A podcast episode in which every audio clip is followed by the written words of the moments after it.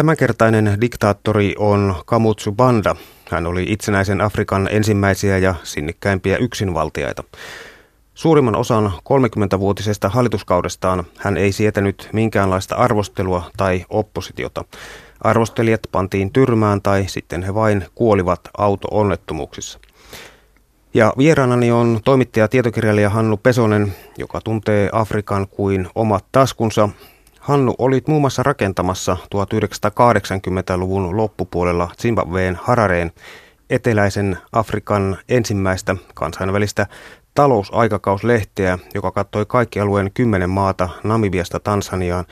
Tehtävänäsi oli rakentaa ulkomaan kirjeenvaihtajien verkosto ja ohjata heidät tekemään kriittistä, paljastavaa journalismia. Ei tainnut olla mikään helppopesti. No ei se ollut, mutta sitä mielenkiintoisempi. Tein sitä rinnan oman Afrikan kirjeenvaihtajan työni kanssa ja siinä jos missä pääsi perille niistä käytännön vastuksista ja vaikeuksista, joissa tiedotusvälineet ja toimittajat tuolloin Afrikassa joutuivat tehtävänsä täyttämään teknisiä ongelmia, esimerkiksi yhteys, kirjapaino, jakelu, niitä oli paljon, mutta kyllä kaikkein suurin este oli se valtava auktoriteettipelko, joka sen ajan afrikkalaisiin, myös toimittajiin oli istutettu. Ja sehän oli tietysti sinänsä ihan oikeutettua itsesuojelua. Melkein kaikki Afrikan maat olivat tuolloin yksipuolue tai itsevaltoja, ja, jotka suhtautui melko tylysti arvosteluja. Se näkyy jatkuvasti heidän työssäänsä itsesensuurina, semmoisena aseistettuna apinana olkapäällä. Ja kieli keskellä suuta mekin jouduimme kyllä toimimaan, että saimme tämän lehden aina kunnialla kioskeihin. Ja juuri Malavi oli tässä aina suuri arvotus, jota mietittiin joka kerta erikseen. Mahtaakohan se sinne päästä?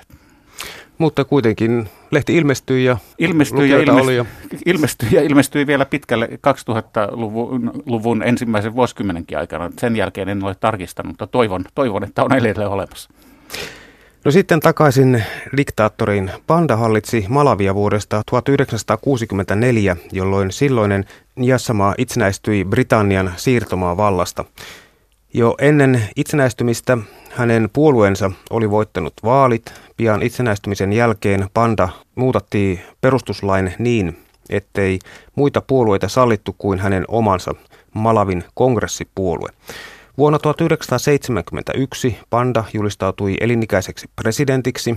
Panda rakensi turhamaisen kultin itsensä ympärille ja ylläpiti julmaa hirmuvaltaa säilyttääkseen omaan itsevaltiutensa. Vuoden 1971 perustuslain mukaan ainoa laillinen ja toimintaan oikeutettu puolue oli Pandan Malavin kongressipuolue. Jokaisen kansalaisen piti kuulua siihen ja kantaa mukanaan puolueen jäsenkorttia. Miltä kuulostaa toimittaja tietokirjailija Hannu Peson? Aika rankalta, vaikka kyllä edellisen kymmenen vuoden aikana itsenäistynyt Afrikka Malavin ympärillä ja muuallakin tuolla oli jo kyllä menossa kovaa vauhtia kohti itsevaltaa ja yksinvaltaa.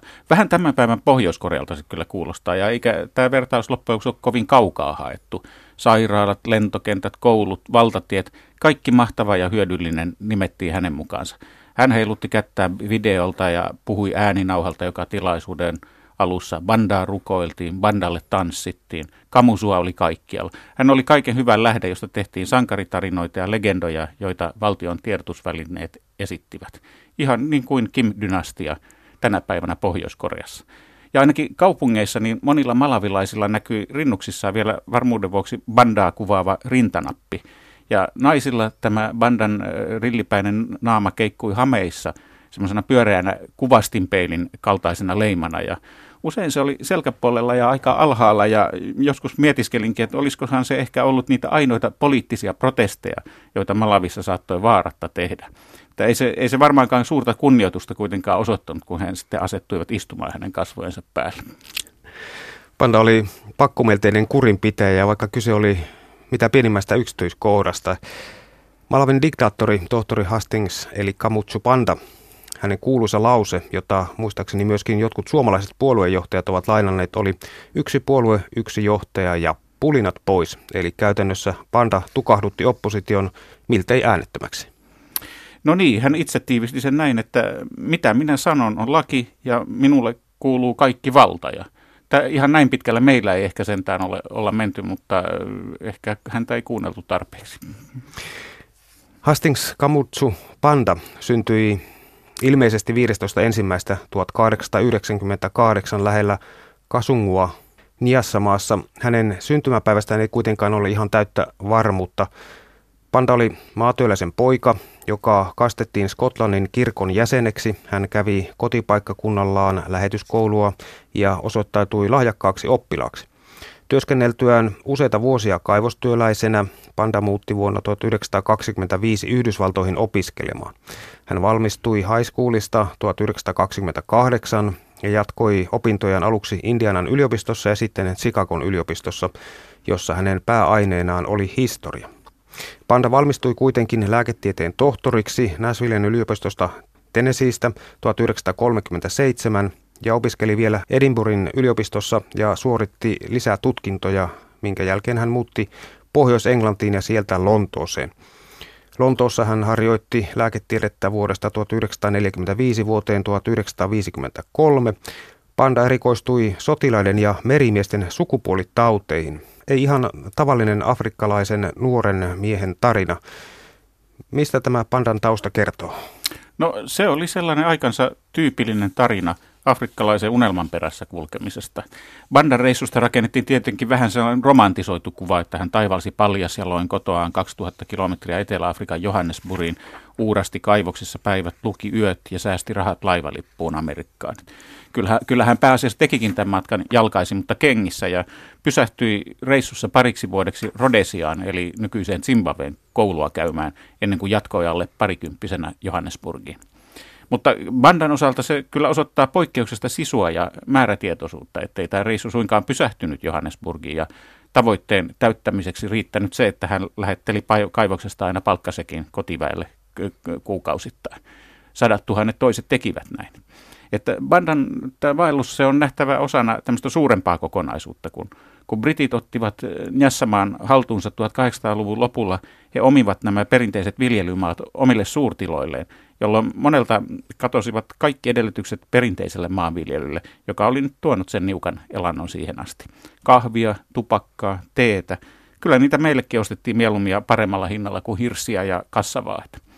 Ja britit halusivat tietenkin paikalliset töihin omille plantaaseille ja varmistivat sen niin, että lätkäisivät kaiken muun kiusan päälle sitten vielä niin sanotun majaveron niille, jotka halusivat vielä peltojaan raivata eikä niistä plantaasitöistä tietenkään maksettu sen vertaa, että sillä olisi tullut toimeen. Ja näiltä nälkämältä piti sitten lähteä etsimään leipää muualle.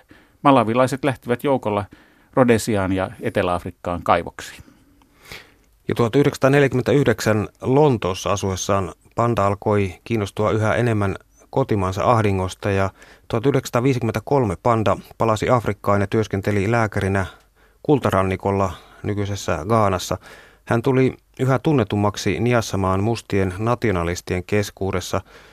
Vuonna 1958 Panda palasi kotiin ja hänestä tuli Niassamaan Afrikan kongressin puheenjohtaja. Näinkö se meni? Kyllä vaan, ja sehän oli hyvin selvä valinta sinänsä, että puolue kutsui hänet. Banda oli tuolloin varmastikin maansa ainoita akateemisesti koulutettuja afrikkalaisia, ja tunsi vielä sekä Amerikkaa ja tunsi Eurooppaakin, ja oli molemmissa vielä luennoinutkin maansa historiasta ja ottanut kantaa sen tapahtumiin. Vuonna 1959 sisäisten ristiriitojen repimänä Niassamaahan julistettiin hätätila ja rodesialaiset joukot tunkeutuivat alueelle palauttamaan järjestystä. Panda pidätettiin vuonna 1959 ja hänestä tuli sankari Niassamaan mustien nationalistien keskuudessa. Kun hänet vapautettiin, britit kutsuivat Pandan Lontooseen. Siellä me hyväksyivät Pandan vaatimukset perustuslaillisiksi uudistuksiksi. Vuonna 1961 Panda ja hänen liittolaisensa voittivat vaalit ylivoimaisesti, eli Pandan alkutaival kulki jotakuinkin demokraattisissa merkeissä.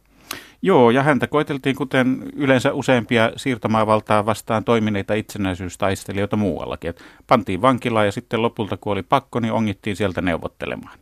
Ja aika lailla saman kaavan mukaan meni tämä jatkokin.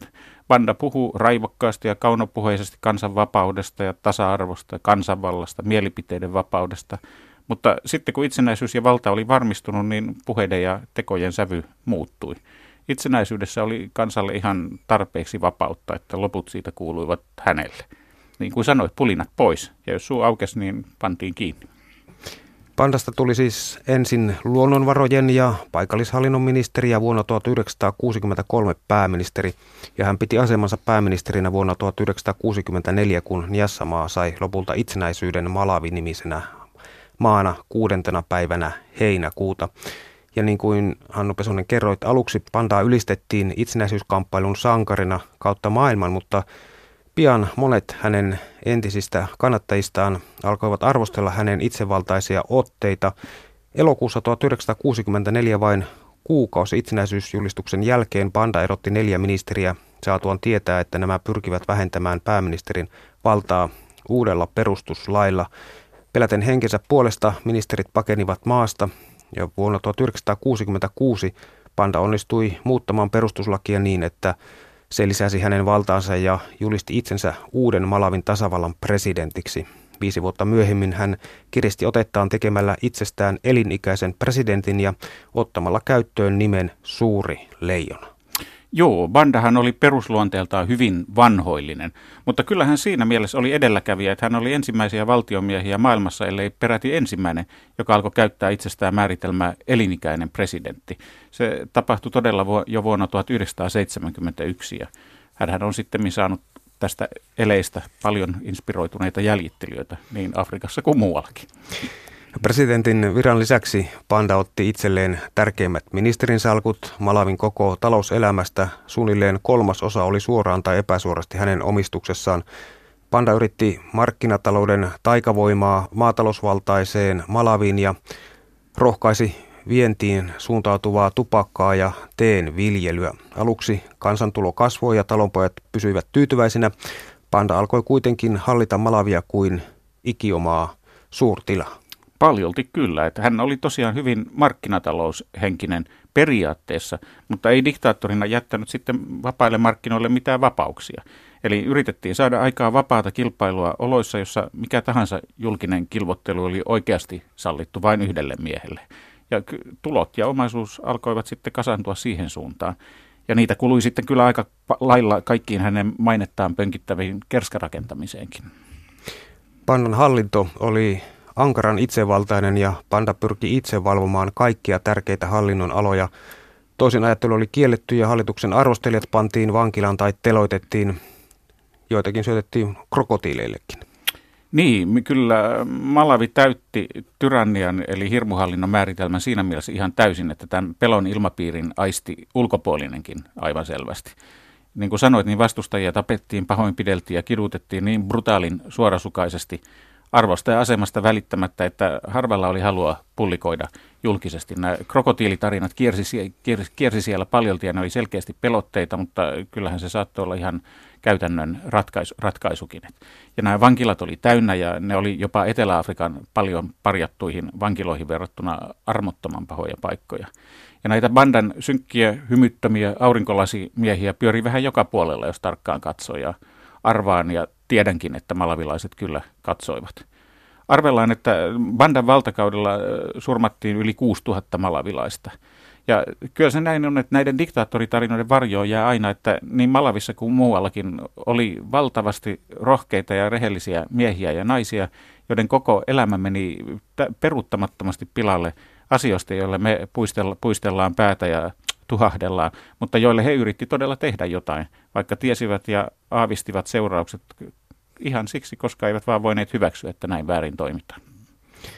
Yhdysvalloissa ja Britanniassa lääkärin koulutuksen ja klassista sivistystä saanut panda halusi malavilaisten kutsuvan itseään nimellä Ngvatsi, jotenkin näin, eli vapahtaja. Malavilaisia hän tapasi kutsua lapsikseen, jotka tarvitsevat hänen huolenpitoaan – Malavilaisille huolenpidosta riitti kuitenkin vain noin sadan euron vuositulot. Joo, se oli kyllä vähän, mutta ei Malavissa kylätasolla moni paljon enempää odottanutkaan, eikä aiemminkaan ansainnut. Et Malavi oli sellaista kaikkein köyhintä savannia viidakko-Afrikkaa, Afrikan kainuuta. Siellä asui semmoista omapäiväistä sitkeää ja ovelaa kansaa, joka laittoi kato, katovuosina puuroon puolet kassavaista ja kuivasi ja suolasi järvestä kalaa pahan päivän varaksi puhu vieraille hyvin vähän ja kieli keskellä suuta ja eikä, eikä hyvästä syystä luottanut näiden hunajaisiin lepertelyihin ja tiesi, että itse piti selvitä. Sinne sopi hyvin tuollainen oma savupirtin poika, joka oli noussut jylhäksi maanisäksi, tämmöinen kekkonen, joka näytti muille torpan paikan. Ja samalla vahvisti uskoa, että kannattaa totella eikä arvostella. Toimittaja tietokirjailija Hannu Pesonen, millaista oli sitten pandan propaganda ja sensuuri? No kyllä tämä tiedotusvälineiden sensuuri oli lähes täydellistä, että ulkomaisia lehtiä ei löytynyt kyllä juuri mistään. Ja jos löysikin, niin ne oli ostettaessa vanhoja ja sivuja oli leikelty irti ihan mielivaltaisesti. Kirjojakin sensuroitiin jopa, jopa lääketieteellisiä teoksia, koska Bandan mielestä niiden anatomiset kuvat oli aivan liian siveettömiä. Lääkärimies ajatteli näin. Ja televisiota ei Bandan aikana ollut kuin aivan, aivan loppuvuosina. Banda ei pitänyt siitä. Ja, ja ihmiset sai ja osaskin varautua siihen, että heidän kirjeensä luettiin ja puhelimiaan kuunneltiin. Ja sensuurista ja lehdistön tilasta kertoo sekin, että tämä meidän aikakauslehtemme ei tainnut kolmen vuoden aikana saada, saada tai kertaakaan todella semmoista julkaisemisen arvosta juttua, jonka olisi joku paikallinen kirjoittaja tehnyt.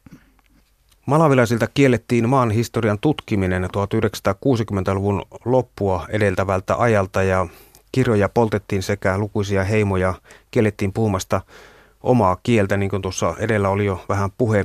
Ei mikään journalismin ja sananvapauden kehto. Toisaalta Pandan viidakkoyliopistossa luettiin latinaa pakollisena aineena. Pandan mielestä malavilaiset eivät olleet sivistyneitä, elleivät he puhuneet klassista kreikkaa ja latinaa. Panda itse puhui maanmiestensä kanssa englantia paikalliskielten sijasta. Niin, hän lähti Malavista tai silloista Jassamaasta jo teiniässä ja palasi yli kuusikymppisenä ja siinä matkan varrella oli tämä Tsitsevan kieli, eli tämä heidän pääkielensä unohtunut ja koko tämän ajan hän tietysti puhui englantia ja sitten tämä Bandan päätulkin ja hänen puheitteensa kääntäjä virka oli itse asiassa tärkeimpiä koko tässä maan valtahierarkiassa. Se merkitsi, että haltija näytti, nautti huomattavaa luottamusta ja hänellä oli avoin pääsy Bandan viereen. Mä en, en kyllä kuulu kenenkään malavilaisen koskaan käyttävän latinaa. Et muutaman kerran tokaisin testimielessä tai huvikseni jotain tämmöistä alea tyyppisiä kenen tahansa suomalaisen Asterix-kirjoista oppimia viisauksia, mutta kyllä niihin reagoitiin lähinnä lasittuneella katseella. Diktaattori kuuli mielellään itsensä kutsuttavan nimillä vapahtaja suuri leijona, maan isä. Panda pukeutui aina mustaan frakkiin ja silinterihattuun, mutta kyllä hänen valtakautensa alussa Malavin infrastruktuuri kuitenkin koheni ja hän rakennutti uusia teitä, lentoasemia, sairaaloita ja kouluja, mutta samalla synnytettiin vertaansa vailla oleva panda-kultti. Tiet ja lentokentät ja koulut kantoivat aina tämän diktaattorin nimeä, että tällaista vähän ristiriitaista Joo, kyllähän se infrastruktuuri koheni, mutta hyvin pintapuolisesti. Että asfalttitie vei sieltä Lilongven lentokentältä kaupungin keskustaa ja sinne se sitten, sitten katkesi. Nämä koulut ja muut, niin ne keskittyi näihin muutamaan kaupunkiin ja ne oli lähinnä tämmöisiä näyte, näytekappaleita. Panda esiintyi naisten oikeuksien puolesta puhujana, mutta todellisuudessa sekä malavilaisilta että ulkomaalaisilta naisilta oli tiukasti kielletty reisien paljastaminen, samoin farmarihousien ja sortsien pitäminen. Miesten piti ajaa partansa ja pitää hiuksensa lyhinä ja lisäksi annettiin erityisiä ohjeita, joilla kiellettiin hippien pääsy maahan. No tämä ulkoasuvalvonta pitää kyllä paikkaansa ja siihen törmäsin Lilongwen lentokentällä joka kerta maahan saapuessani. Ja se oli kirjaimellisesti tämmöinen peiliin katsomisen paikka. Ja kyllä aina ennen sinne menoa tarkistin, että niskaletti ei kurkottanut kauluksen ylle ja siistin partanikin ja farkuissa tai sortseissa ei kuljettu, vaan siisteissä ja suorissa housuissa. Ja valkoisen varsinkaan ei kannattanut näyttää boheemilta, rennolta tai epäsiistiltä. Et silloin oli automaattisesti epäilyttävää ja joutui vain turhaa vaikeuksia monenlaiseen matkatavarasyyniin ja ristikuulusteluun heti aluksi.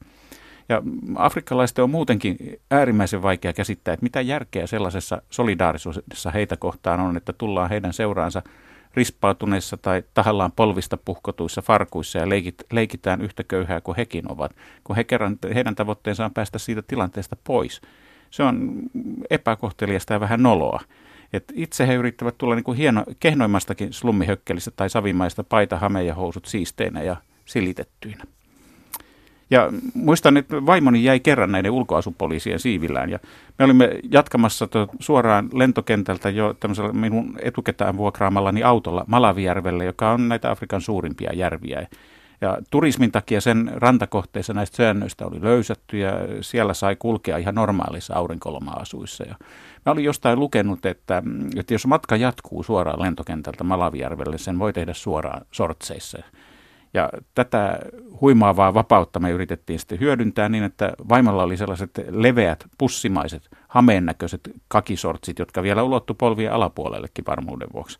Kuka tahansa olisi pitänyt niitä hameena, mutta eivät nämä miehet. Kehotus vaihtamaan tuli ihan heti, kohteliasti, mutta hyvin päättäväisesti. Ja kun me, me ei sitten muutama minuuttiin siihen ehditty reagoida, niin se toistettiin, toistettiin yhtä päättäväisesti, mutta ei enää ihan aivan yhtä ystävällisesti. No tyttärien vaatetukseen ei sentään puututtu. Pandan aika tunnetaan Malavissa hiljaisuuden kautena, jolloin seksistä ei puhuttu avoimesti. AIDS valistusta ei ollut saatavilla ja monet saivat HIV-tartunnan tietämättään, mistä on kysymys. Seksiä koskevat taput, prostituutio, taikausko ja väärinkäsitykset jarruttivat AIDSin vastaista kampanjaa eteläisessä Afrikassa. Se oli varmaan tämän bandan moraalisen suurin tuhoisimpia seurauksia. Että et mistään sukupuoliasioista ei saanut puhua, kirjoittaa tai niitä esitellä. Ja niin kuin tuossa jo edellä taisin kertoakin, niin lääkärikirjostakin leikeltiin nämä ihmisen anatomia kuvaavat po, po, kuvat pois liian sivettöminä. Ja koska tämä AIDS-epidemian mainitseminen tai siitä puhuminen olisi käytännössä ollut bandan hallinnon arvostelua. Piti siitäkin kertominen tietysti estää. Ja kun siihen vielä lisäsi muutenkin kehnot ja harvassa olleet terveyspalvelut, niin voi vain miettiä, kuinka monet sadat tuhannet malavilaiset ovat joutuneet turhaan kärsimään hivistä ja aidsista. Se heijastuu vielä varmasti tänä päivänäkin arkeen ja yhteiskuntaan. Ja kun vihdoin tieto HIV-tartunnan lähteestä oli levinnyt valtaväestön keskuuteen, sillä ei ollut nopeaa vaikutusta, koska asenne oli välinpitämätön, vaikka kuinka toimittaja tietokirjailija Hannu Peson. Kyllä.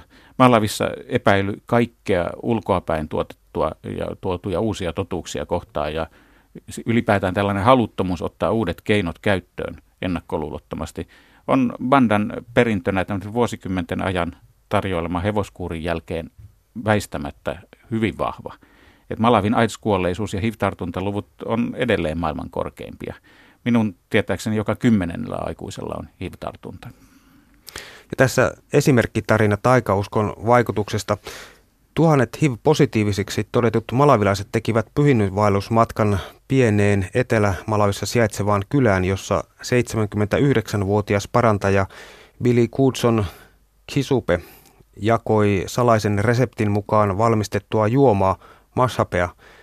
Kisupe väitti juoman parantavan AIDSiin sairastuneen pysyvästi, jo kupillinen ihmelääkettä riitti. Hän oli saanut reseptin unessa esi-isiltään. Kisupen luotettavuutta lisäsi se, että lääkettä jaettiin ilmaiseksi. Kansainvälisen Project Hope-järjestön työntekijän Donna Carpenterin mukaan Kisupen juoma oli ollut todellinen isku Aitsin valistukselle Malavissa. Pahinta oli, että juomaa nauttineet uskoivat sen tehneen heidät pysyvästi immuuneiksi hiville ja että he voivat auttaa muita parantumaan seksin avulla. No joo, se oli tietääkseni sellaista samertavan, samean punertavaa kitkerää taikajuomaa ja aiheutti todella valtavan takaiskun. Että tämä Chisupe ei aiemmin ollut edes harrastanut koskaan luonnonlääkitystä tai kansanparannusta, niin kuin kerroitkin, niin väitti saaneensa sen kauan sitten kuolleelta enoltaan unessa. Et enemmänkin kyse oli kai moraalin palautuksesta, että Chisupe korosti, että lääke tehoaa vaan, jos ihmiset palaavat noudattamaan vanhoja hyviä perinnetapoja ja luopuvat kaikista irtosuhteista, eläisivät ihmisiksi. Ja hän käytti sitten vielä vähän tätä rotukorttiakin, eli selitti, että ei näihin virallisiin AIDS-lääkkeisiin voi luottaa, koska ne ovat valkoisen miehen keksintöjä. Ja siellä hänen luonaan kävi kai noin 300 000 toiviomatkalaista ja tätä jatkui melkein 10 vuotta, kunnes tuossa 2000-luvun puolivälissä into hiipui. Varmaan paljon tietenkin siksi, että ei siitä hörpystötauti kuitenkaan lähtenyt. No, taikauskon ohella henkilöpalvolta on vanha afrikkalainen perinne. Zimbabwen entistä presidenttiä Robert Mugabea kutsuttiin Jumalan toiseksi pojaksi sekä aidoimmaksi, lujimmaksi ja vallankumouksellisemmaksi johtajaksi. Vastaavasti Kenian johtaja Daniel Arap Moin nimeen liitetään yleisesti määrä loistava. Zairen presidenttiin Mobutu Sese Sekoon yhdistetään monesti hänen itsensä kehittämä määrä, hän joka on ja tulee aina olemaan. Mahtipontisin kaikista oli ehkä kuitenkin tämä Keski-Afrikan tasavallan Jean Bedle Bokassa, joka julisti itsensä keisariksi omaisuuksia maksaneessa kruunejaisseremoniassa. Aika merkillistä. Niin, mutta voisi oikeastaan sanoa, että kyllä henkilöpalvonta on vanha perinne kaikkialla. Euroopasta, Afrikkaa, Amerikasta, Aasiaan. Mutta Afrikassa siitä tuli eritoisen näkyvää tämän melkein yhtäaikaisen itsenäistymisaallon takia ja aikoihin ja heti sen jälkeen. Et kun ajatellaan tämmöistä maanosaa, jossa oli ollut siihen asti pomoina lähinnä tämmöisiä kasvottomia ja vihattuja siirtomaa virkamiehiä, se sai yhtäkkiä kymmeniä omia vapaussankareita hallitsijoikseen. Kyllä siellä valitsi aikamoinen oikeutettukin euforia ja juhlamieli ja houkutus ihannoida ja asettua ihannoitavaksi. Se oli ylivoimainen. Ja kun kansakunnan kaapin päälle kerran on tuupattu omin avuin tai, ja, tai toisten pukkaamana, ei sieltä kovin mielellään lähde enää alas kömpimään. Mieluummin sitten kehittelee näitä uusia arvonimiä, patsaita ja ylistyksiä, joilla voi perustella, että juuri tämä onkin minulle se ainoa oikea paikka ja teidän muiden tehtävänä on se ymmärtää. Malavin Kamutsu Panda tunnetaan pelastajana, vapahtajana tai Malavin leijonana. Presidentin seremoniamestarin oli polvistuttava pandaa puhutellessaan ja Kamutsun nimi oli mainittava kaikissa virallisissa lausunnoissa. Afrikkalaisjohtaja oli myös verrattu usein Jumalaan tai vaarallisiin eläimiin. Monet vanhan sukupolven suuret johtajat ovat aina kantaneet myös määrätietoisesti mukanaan henkilökohtaista vallan tunnusmerkkiä. Mobutu Sese Sekolla oli leopardin nahka päähine, Kenian Daniel Moilla se oli valtikka, Sambian Kenet Kaundalla valkoinen nenäliina ja Kamutsu Pandalla kärpäs huiska. Hannu Pesonen, miksi tällaista rekvisiittaa?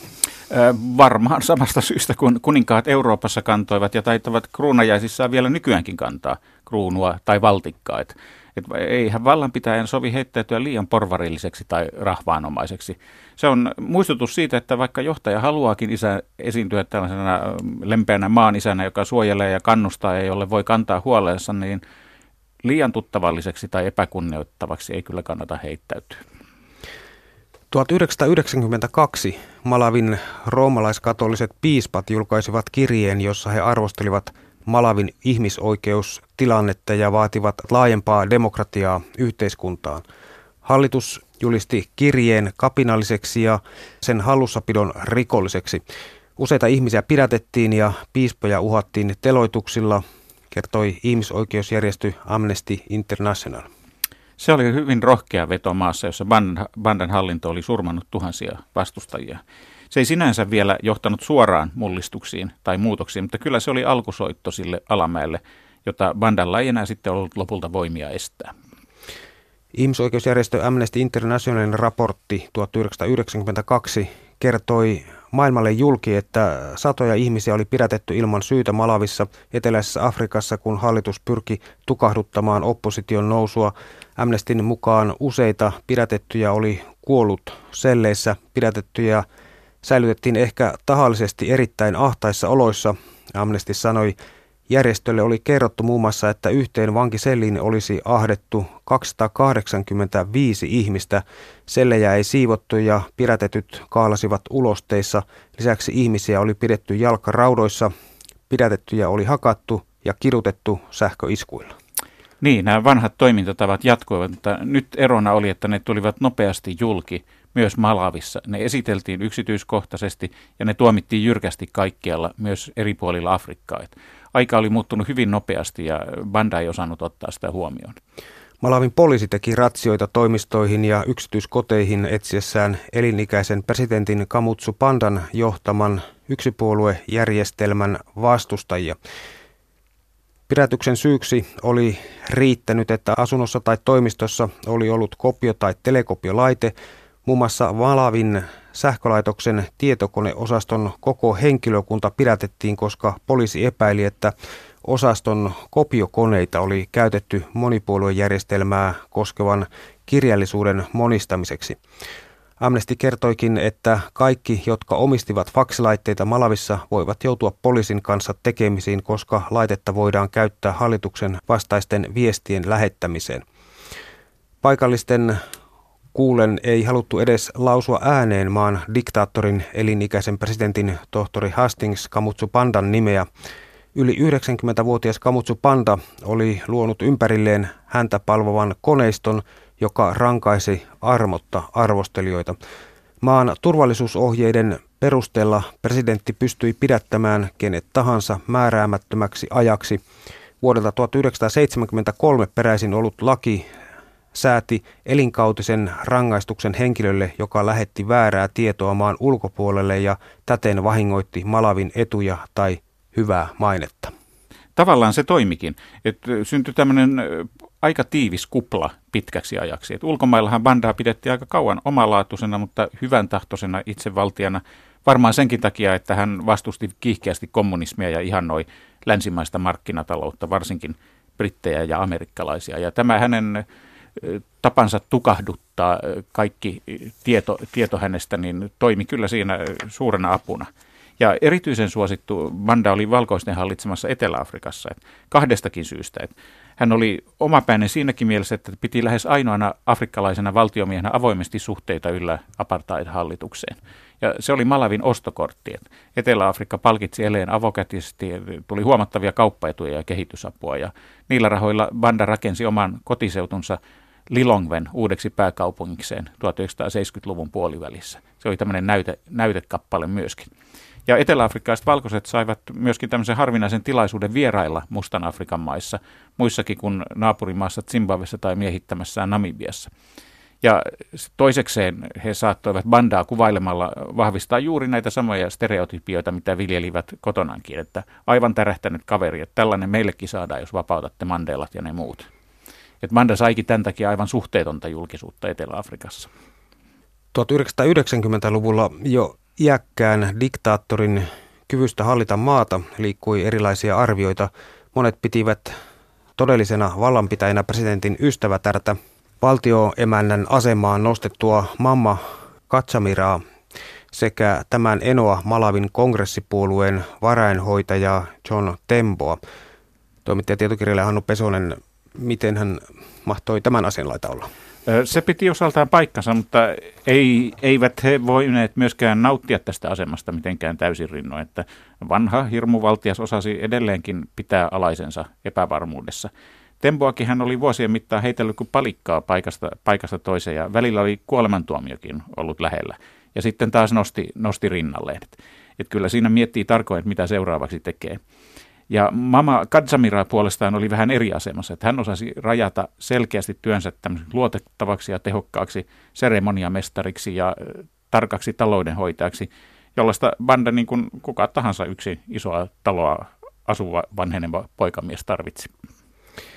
Amnestin 1992 julkaiseman raportin myötä hiljalleen Malavin kansainväliset rahoittajat ja kehityskumppanit ilmoittivat, että lisää rahaa ei tule, jos Malavissa ei kunnioiteta ihmisoikeuksia, joka johti siihen, että Panda joutui myöntymään vaatimukseen kansan äänestyksessä, jossa malavilaiset itse päättävät, haluavatko he monipuolue valtaa vai eivät. Kesäkuussa 1993 järjestetyssä äänestyksessä kaksi kolmasosaa halusi, että monipuoluevaalit tulevat ja Panda syrjätettiin vallasta monipuoluevaaleissa toukokuussa 1994. On paljon puhuttu arabikeväästä, mutta yhtä hyvin Afrikassa voitaisiin puhua Mandela-keväästä. Et Mandelan vapauttaminen ja Etelä-Afrikan siirtyminen enemmistövaltaan, ne kyllä käynnisti kaikkialla Afrikassa valtavan vyöryn yksipuoluejärjestelmästä monipuolueen demokratiaa, ja Malavi oli osa, osa tätä. Ja se on pysynyt. Et tuolloin monipuolueen demokratiat saattoi laskea yhden käden sormin, ja nyt on päinvastoin.